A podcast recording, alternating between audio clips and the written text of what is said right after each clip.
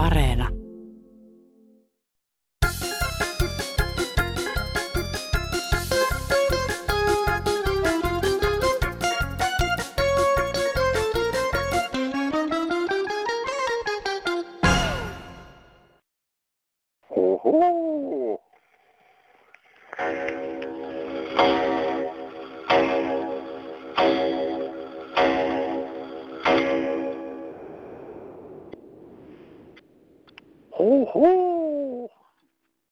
Huhuu, hyvää sunnuntaita ja mitä mainiointa pyhänpäivän viikonloppua teille tosikot ja veitikat. Ää, alkusyksystä, kun illat alkoivat pimetä, heitimme teille haasteen kertoa tarinoita yliluonnollisista kokemuksista ja sittenhän näitä kertomuksia meille alkoi tulvia. Kaikki tarinat eivät mahtuneet tähän ohjelmaan, pahoittelut siitä, mutta eletään toivossa ja odotuksessa, josko joskus jonain sopivana ajankohtana kokoaisimme toisenkin erikoisohjelman näiden tosikkomaisten ja karmivien tai veitikkamaisten ja vähemmän karmivien kokemusten parissa. Joka tapauksessa suurkiitos kaikille tarinansa lähettäneille. Tänään Kansanradiossa ollaan siis kummitustarinoiden äärellä. Minä olen Airi Saastamoinen ja seuraavan puolen tunnin aikana luvassa on kokemuksia niin ystävällismielisistä huolenpitäjistä kuin varsinaisista räyhähengistäkin. Tervetuloa kuulolle. Tämä on outo tapaus vuodelta 1978 tai 79. Asuin vanhempieni pihapiirissä tätini asunnon päädyssä lapseni ja siskoni kanssa. Oli ehkä marraskuu, pimeä kuitenkin, ja lunta oli satanut lähes mustaan maahan. Ilta pimeällä kuulimme siskon kanssa askeleet ikkunan takaa, kun lumi narskui ja ulkooven nykäisyt, mutta se oli lukossa. Avasin välioven ja huhuilin, kuka siellä, mutta vastausta eikä mitään muutakaan kuulunut. Aamulla näin lumiset rappuset ilman mitään jälkiä, ja tämän me molemmat kuulimme ja näimme. Olen sitä mieltä, että joku henkimaailman juttu se oli. Mutta liekkö merkitystä sillä, että sota-aikaan ruumiita säilytettiin viereisessä riihessä? Asun tällä hetkellä 70-luvun alussa valmistuneessa puutalossa. Talo on isoisäni rakennuttama omalle perheelleen Maire-nimisen myrskyn kaatamista puista.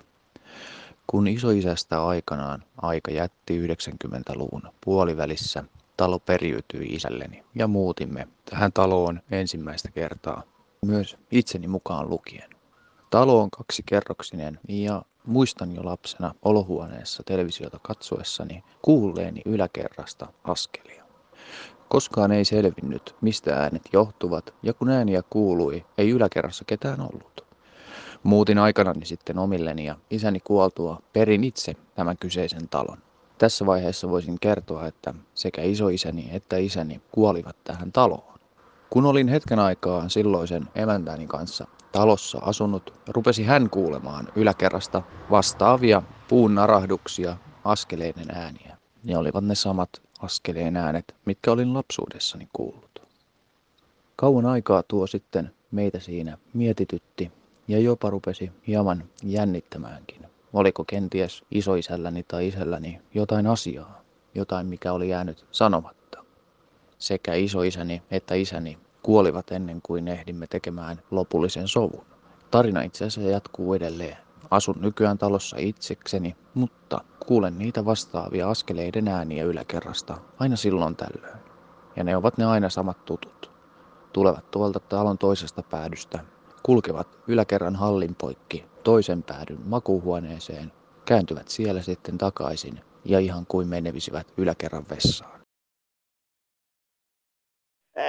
Täältä kuuluu Mauno Vautilaisen ääni Jyväskylästä ja kummittelusta pyydettiin havaintoja, niin joidenkin uskomusten mukaan ihmisen tai eläimen sielu, joka jää elävien maailmaan usein samoille paikoille kuin mitä, missä on eläessään vaikuttanut ja liikkunut ja ollut, niin uskomuksissa tämmöinen sitten elävien maailmaan välitilaan jääminen on kummittelua. No meillä Hankasalmella aikoinaan, kun yläkerran huoneessa vietin öitä, niin siinä rappusissa narina ja selvä kävely ja kulkeminen kuului ja talossa oli ilmeisesti nuori asukas aikoinaan keuhkotautiin kuollut. Eli jotkut paikat siis voivat olla tuommoisia kummittelulle herkkiä johtuen ilmastoinnista ja ilman tietyistä kierrosta ja siihen varmasti, että se ilma sitten liikkuu sopivalla tavalla, niin siihen varmasti liittyy sitten näiden talojen ja tilojen rakenne ja on myöskin käsitystä, että jotkut talot sinänsä ovat niin kuin kummituksia. Ennen aikaan oli näitä tupatonttuja ja tupahenkiä. Kerran oli kulkija astunut pirttiin ihan hyvissä aikeissa. Tästä häiriöstä tupatonttu ei ollut tykännyt, vaan oli pudottanut puukon uunilistalta lattialle. Vieras oli noussut pitkältä ikkunarahilta ja käynyt nostamassa pudonneen puukon. Mutta ei ollut ehtinyt kun istuutua, kun puukko oli pudonnut taas ja vierinyt puoli lattiaan. Vieras oli noussut taas ja palautti puukon listalle tulitikkujen ja uunikintaiden viereen ja palasi penkille – ja just kun oli kerännyt istua, puukko oli pamahtanut hänen päänsä viereen hirsiseinään upoten koko terältään kuivaan hirteen. Nyt oli vieras kalpeana poistunut piirtistä taakseen katsomatta tai ovia paukutellen. No Sara tässä moi. Asuin Virolahdella Klamilan kylässä, vanhassa historiallisessa talossa, mikä oli joskus toiminut majatalona. Mä olin siellä mun ystävättäreni kanssa, vietettiin lauantai-iltaa ja mä asuin yläkerrassa siinä ja kuljettiin niitä rappuja ylös ja sieltä vintiltä kuului ihan hirveitä ryminää. Ihan niin kuin olisi jotain isoja painavia peltilevyjä hakattu johonkin lattiaan tai mihin vaan. Siitä semmoinen jyrinä, kumina, outo, todella valtava ääni.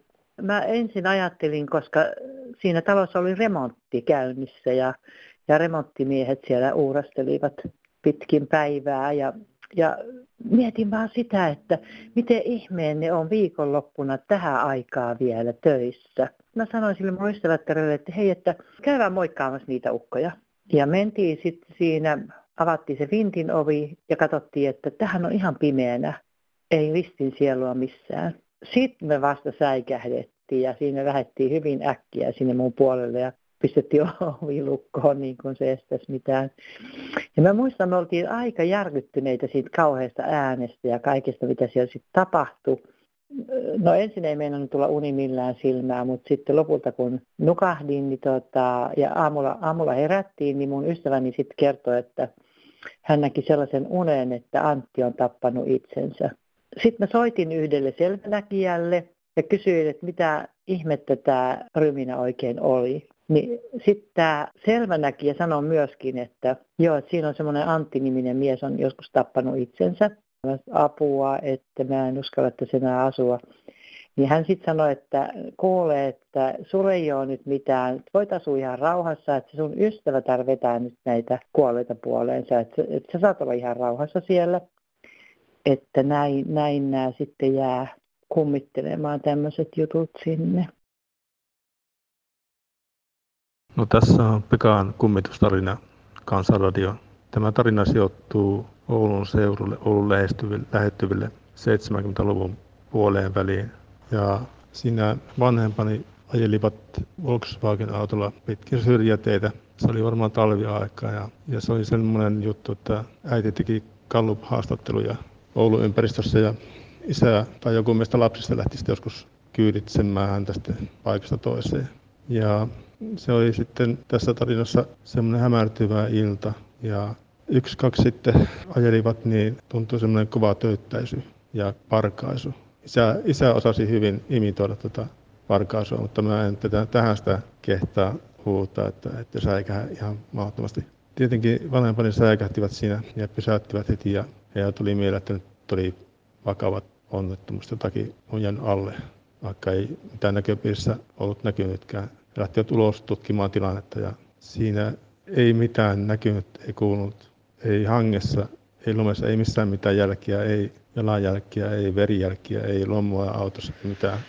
Ja sitten he rauhoittuivat sitä ja lähtivät jatkamaan taas seuraavaan paikkaan sitten jonkun matkan päähän ja siellä ottivat puheeksi tämän tapauksen. Ja siellä sitten väki sanoi, että sinä on kyllä jäänyt eräs nainen auton alle aikoinaan. ADHD-kummitukset aina läsnä ja aina suorana.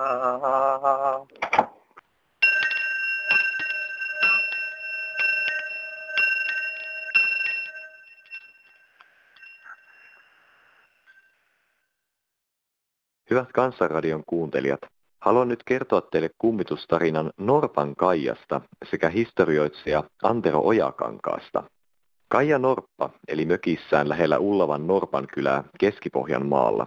Isovihan päätyttyä 1720-luvulla alkoi taas Pohjanmaalle ilmestyä Vienasta kulkukauppiaita, joita Norpan Kaija majoitti omassa mökissään. Kun kulkukauppias jatkoi matkaansa Ullavasta Toholammin puolelle, lähti Kaija oppaaksi Reitti kulki metsiä pitkin Norpasta Toholammin oikemukselle. Matkaa oli noin 10 kilometriä, mutta vain harvan matkalainen lopulta pääsi Toholammille asti. Polun varrella sijaitsevan Ritanevan kohdalla nimittäin Kaija hyökkäsi laukkuryssien kimppuun surmaten nämä kirveellä. Ruumiit hän sotki suon silmään ja otti laukkuryssien omaisuuden itselleen. Kerran kuitenkaan Kaija ei onnistunut teossaan, sillä laukkuryssän paksusta turkista ei kirves mennyt läpi, Mies pääsi pakenemaan oikemukselle hälyttämään Vallesmannin. Vallesman ja Siltavuoti kävivät pidättämässä Norpankaijan mökistään, jossa tämä oli syömässä leipää. Kaija jätti leiväpalasen uunin pankolle todeten, paampa tuon tuohon palaamakseni. Kaija ei kuitenkaan koskaan palannut, sillä hänet tuomittiin kuolemaan ja mestattiin Kälvien Ruotsalon hirsipuun pellossa vuonna 1731. Kaijan tarinasta kiinnostui yli 200 vuotta myöhemmin historioitsija Antero Ojakangas. Hän saapui Toholammille kesällä 1976 tiedustelemaan Norpankaijan vaiheita. Oikemuksen asukkaat, jotka olivat tuolloin Heinänliitossa, kehottivat Ojakangasta olemaan selvittelemättä tapahtumaa. Ojakangas jäi kuitenkin yöksi Toholammin matkustajakotiin, josta hän salaperäisesti lähti pois keskellä yötä. Hän lähti etsimään Kaijan murhapolkua oikemuksen takamaita ja löysi lopulta Kaijan mökin rauniot. Mökin raunioilla hän kuitenkin kohtasi Kaija Norpan haamun. Kaija käski miestä välittömästi häivymään, jotta hän saisi jatkaa leipäpalansa etsimistä.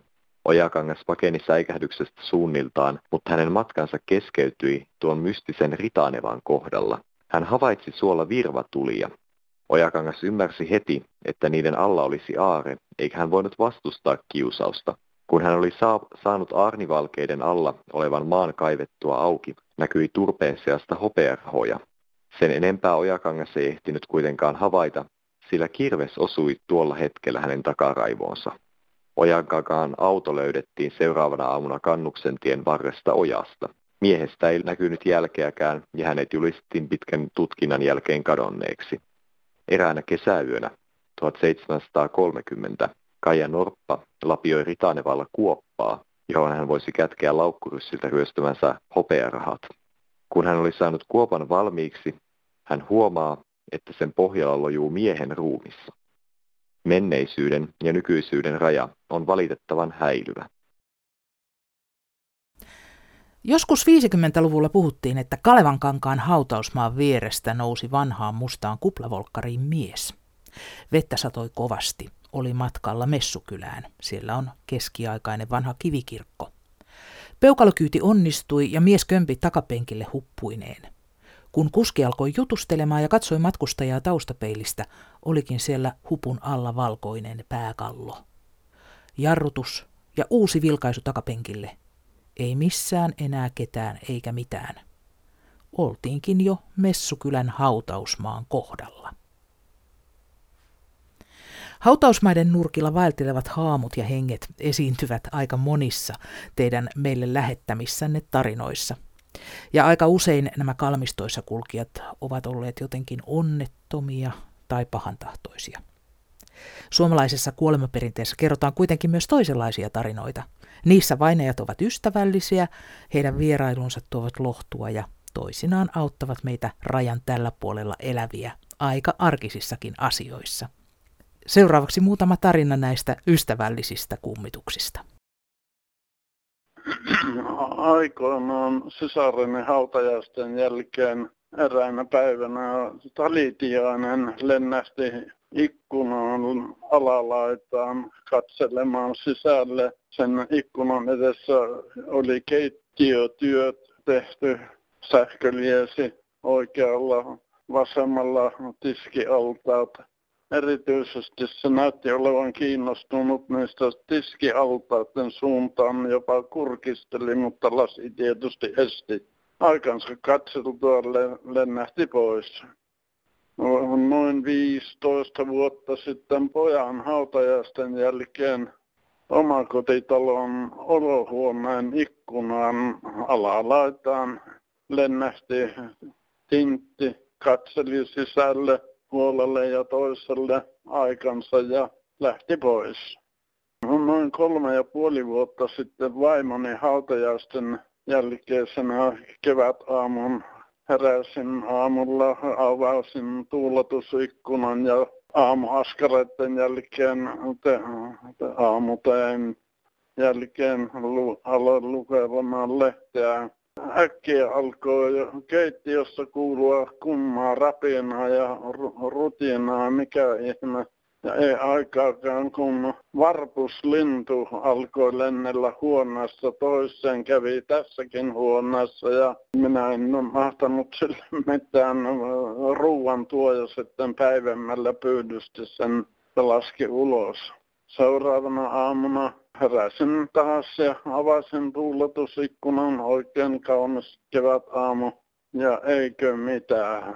Varpuslintu alkoi taas lennellä huoneesta toiseen. No kolmatta aamua ei tullut, kun oli viimeinen tihkusateinen aamu. Kyllä siinä hetkessä tuli mieleen buddhalaisen äh, sielunvaellusoppi älkää tallatko muurahaisia metsäpoluilla. Muuten olen sitä mieltä, että Kartaakoa olisi pitänyt hävittää.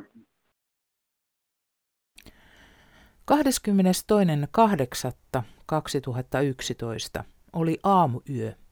Näin unta, että joku ihminen lähestyi minua. Heräsin, nostin vähän peittoa – ja vuoteeni vieressä seisoi ihminen, takkiin ja hameeseen pukeutunut nainen.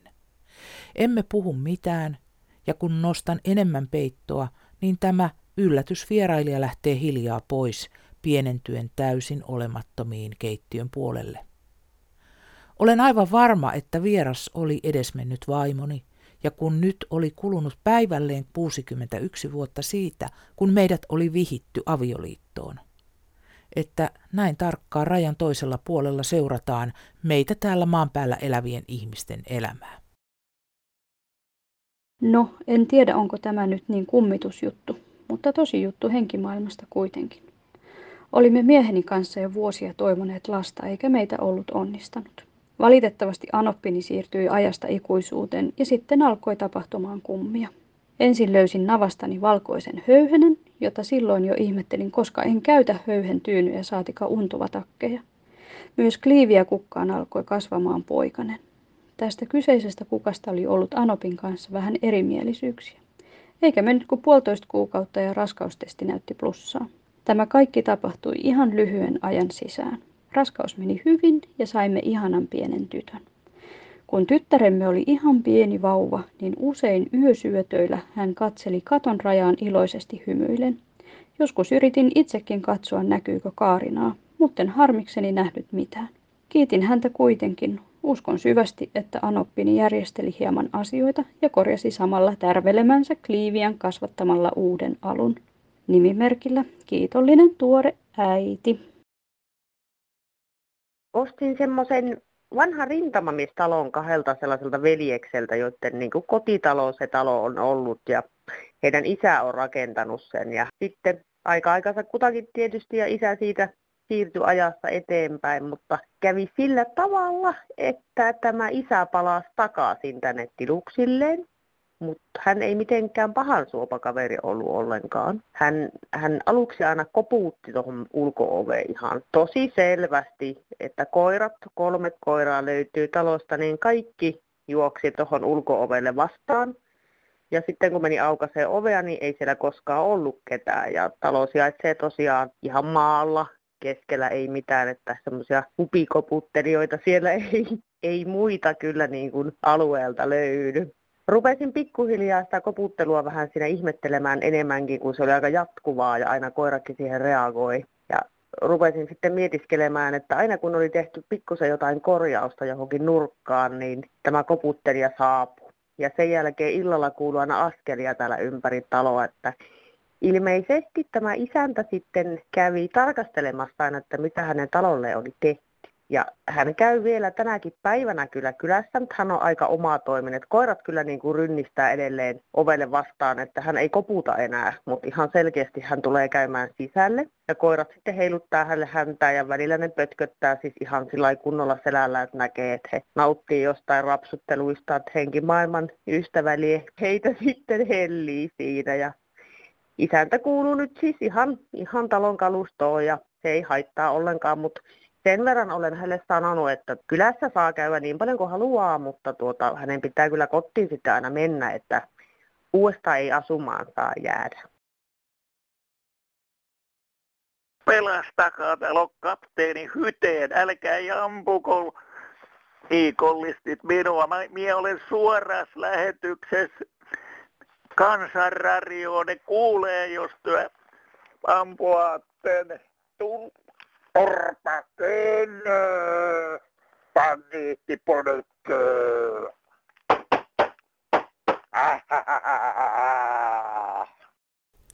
Olin armeijassa ja komentopaikkani oli keskussääasema Helsingissä, Suomenlinnan viereisessä Vallisaaressa.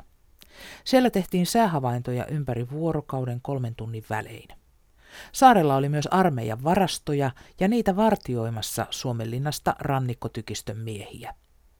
Joku vartiomies kertoi klassista tarinaa Vallisaaren rannoilla kuljeskelevasta venäläisen Everstin haamusta. Vartiomies kertoi, kuinka Eversti vainaa oli tullut häntä yöllä kalliolla vastaan ja pyytänyt mahorkkasätkäänsä tulta. Everstillä oli ollut pää irti hartioilta ja hän roikotti päätään kainalossa.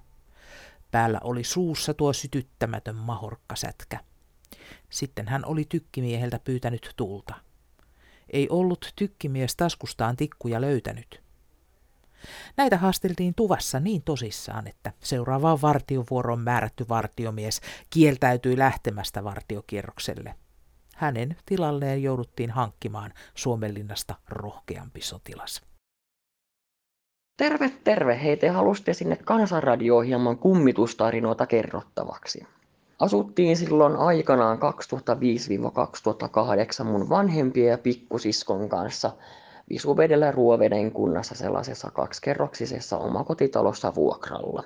Itse nukuin siellä yläkerrassa ja aina välillä, tiedätkö, kuulin niistä rapuista niin kuin askelia, tiedätkö, sinne mun majapaikkaani niin sanotusti sitten. Ja siskon kanssa puhuttiin muutenkin, että eikö täällä olekin vähän sellainen painostava tunnelma. Ja oltiin samaa mieltä, että ei tämä kyllä kovin mukavalta tämä kämppä tunnu. Ja sittenhän hommat alkoi eskaloitumaan sellaiseen pisteeseen, että öisin koko perhe herättiin siihen, että telkkari on täysillä.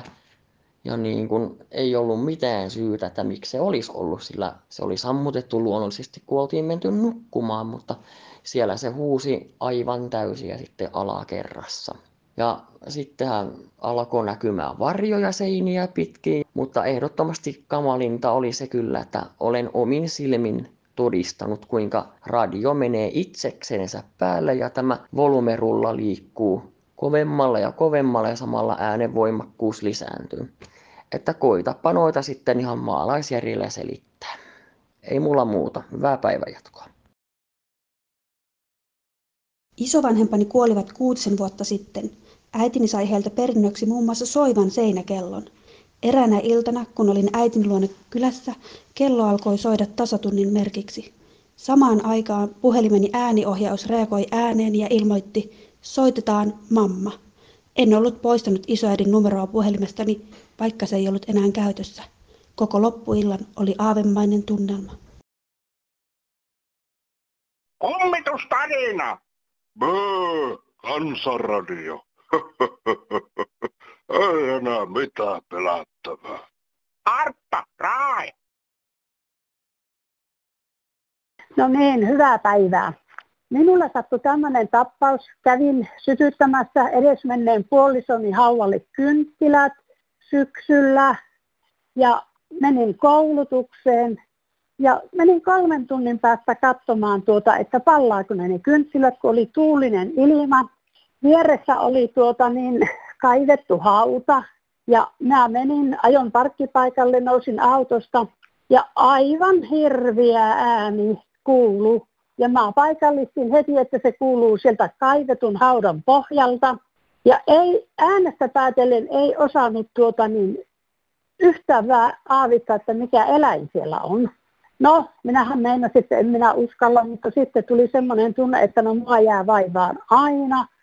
Ja hajin autosta taskulampun, otin ja menin sen lampun kanssa sinne avonaisen haudan luo ja näytin lampulla sinne hautaan, niin haudassa oli kissa. Ja kissahan ei päässyt ylös, ei kynnet pitänyt siinä multaisessa reunassa. Siinä oli ne isot lankut vieressä.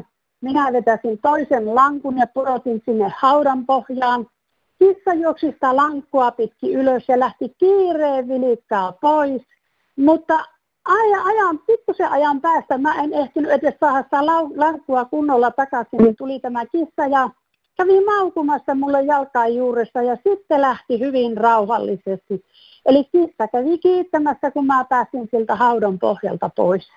Tämmöistä, että useinkin löytyy joku selitys aina näille ihmeellisille tapauksille. Heippa! No ei Erkki, tätä pitää että yhtenä syksynä tapahtui tuossa naapuripitäjässä semmoinen tapaus, että mies oli ollut paikallisessa ravintolassa lauantailta viettämässä ja lähti yöllä sitten kotiin. Ajatteli, että onko tuosta vieressä oleva hautumaan kautta kotiin. Pimeä oli ja eikä ollut taskulappu, niin kävi sillä lailla, että putosi kaivettua hautaa, missä ei ollut kantta päällä ollenkaan. Niin monttua on miehen syvyinen, niin sieltäpä oli siinä kunnossa vaikea päästä maan pinnalle, niin ajattelipa, että kylläpä se yö menee täälläkin, kun oli lämmintä, niin tehdään se sitten sunnuntaa aamuna kirkon kellojen soittoon, kun Jumalan palvelusta soitettiin. Ja kuului näistä kohta läheiseltä haudassa vanhemman naisen ääntä, niin puhelin siinä miehellään kaikenlaista, että kuinka olit hyvät mies ja missä sinä nyt on, niin hautaan pudonnut mies ajatteli, että peruilla vähän naisen kustannuksella huusi on tuolla äänellä. Täällähän minä haudassa ole. Koitan vettä siihen autokiven vielä, kun täällä janottaa, niin täällä maasäässä saakelisti. Silloin tuli naiselle kiire pois haudalta. Siinä jää kukaan istuttamatta. Luuli, että kummittelee vaan kuuluakaan omiaan. No, kohta tuli haudan reunalle seurakuntamestari ja sitten toi tälle hautaan pikatorta, niin pääsi pois haudasta. Että tämmöinen tapaus. No, Maija Ylikujalla täältä Hollolasta päivää. Minä en ole nähnyt haamuja, mutta olen itse aiheuttanut haamuja. Nuorena neitosena Liperissä olin serkkutyttöni kanssa aina kesät. Ja sitten kun tuli vähän syksyä ja hämärämpää ja kun ei ollut mitään muuta tekemistä, niin pelattiin piritismiä. Ja siitä me saatiin aate, että mennään ja pelotellaan ihmisiä. Sitten me menimme Liperin hautausmaalle, otettiin tota niin, tyttö, tyttökaverini äidin tota niin, kaapista valkoiset lakanat ja mentiin sinne hautakivien taakse ja siinä kulki siinä semmoinen oikotie järven, sitä järven sivua ja tuota, me pantiin lakanat päähän ja aina kun me nähtiin, että joku ihminen tuli, niin ei kun noustiin sieltä ja huu huudettiin. Ja voi mikä risti ja riemu oli, kun ihmiset pelkäsivät ja juoksivat henkensä kaupalla, kun luulivat, että aaveita oli. Joo, ja eikä ollut kuin kaksi höperöä tyttölasta. Tuli seuraava päivä ja taas tehtiin se sama, mutta sitten kävi meille huonosti. Sittenpä tulikin semmoinen kävelijä, joka ei pelännytkään meitä, vaan tuli meitä kohti ja rupesi kyselemään, että mit, ketä te olette, että mitä, mitä tämä tarkoittaa. Siihen jäi lakanat ja lähdettiin kauhealla vauhilla juoksemaan tota niin, pois sieltä kirkkomalta. Eikä sen jälkeen enää uskallettu itsekään mennä. Ruvettiin kai pelkäämään itsekin, että jos, jos niitä tulee sitten ihan oikeasti jostakin. Ei muuta. Hei. Tässä olivat Kansanradion kummitusjuttu erikoisohjelman tarinat. Palataan ensi sunnuntaina taas normaaliin päiväjärjestykseen ja käsitellään niitä tosikoiden ja veitikoiden niin ajankohtaisia kuin vähän epäajankohtaisempiakin aiheita. Puhelinnumero, johon voit soittaa omat aatoksesi, on vanha tuttu 0800 154 64. WhatsAppiin ääniviestejä mieluiten odotamme ja WhatsApp-numero on 044 55 154 64. Kiitos seurasta. Palataan taas ensi sunnuntaina. Pää jää vetäjän käteen, sanoi entinen pööveli 1600-luvulla.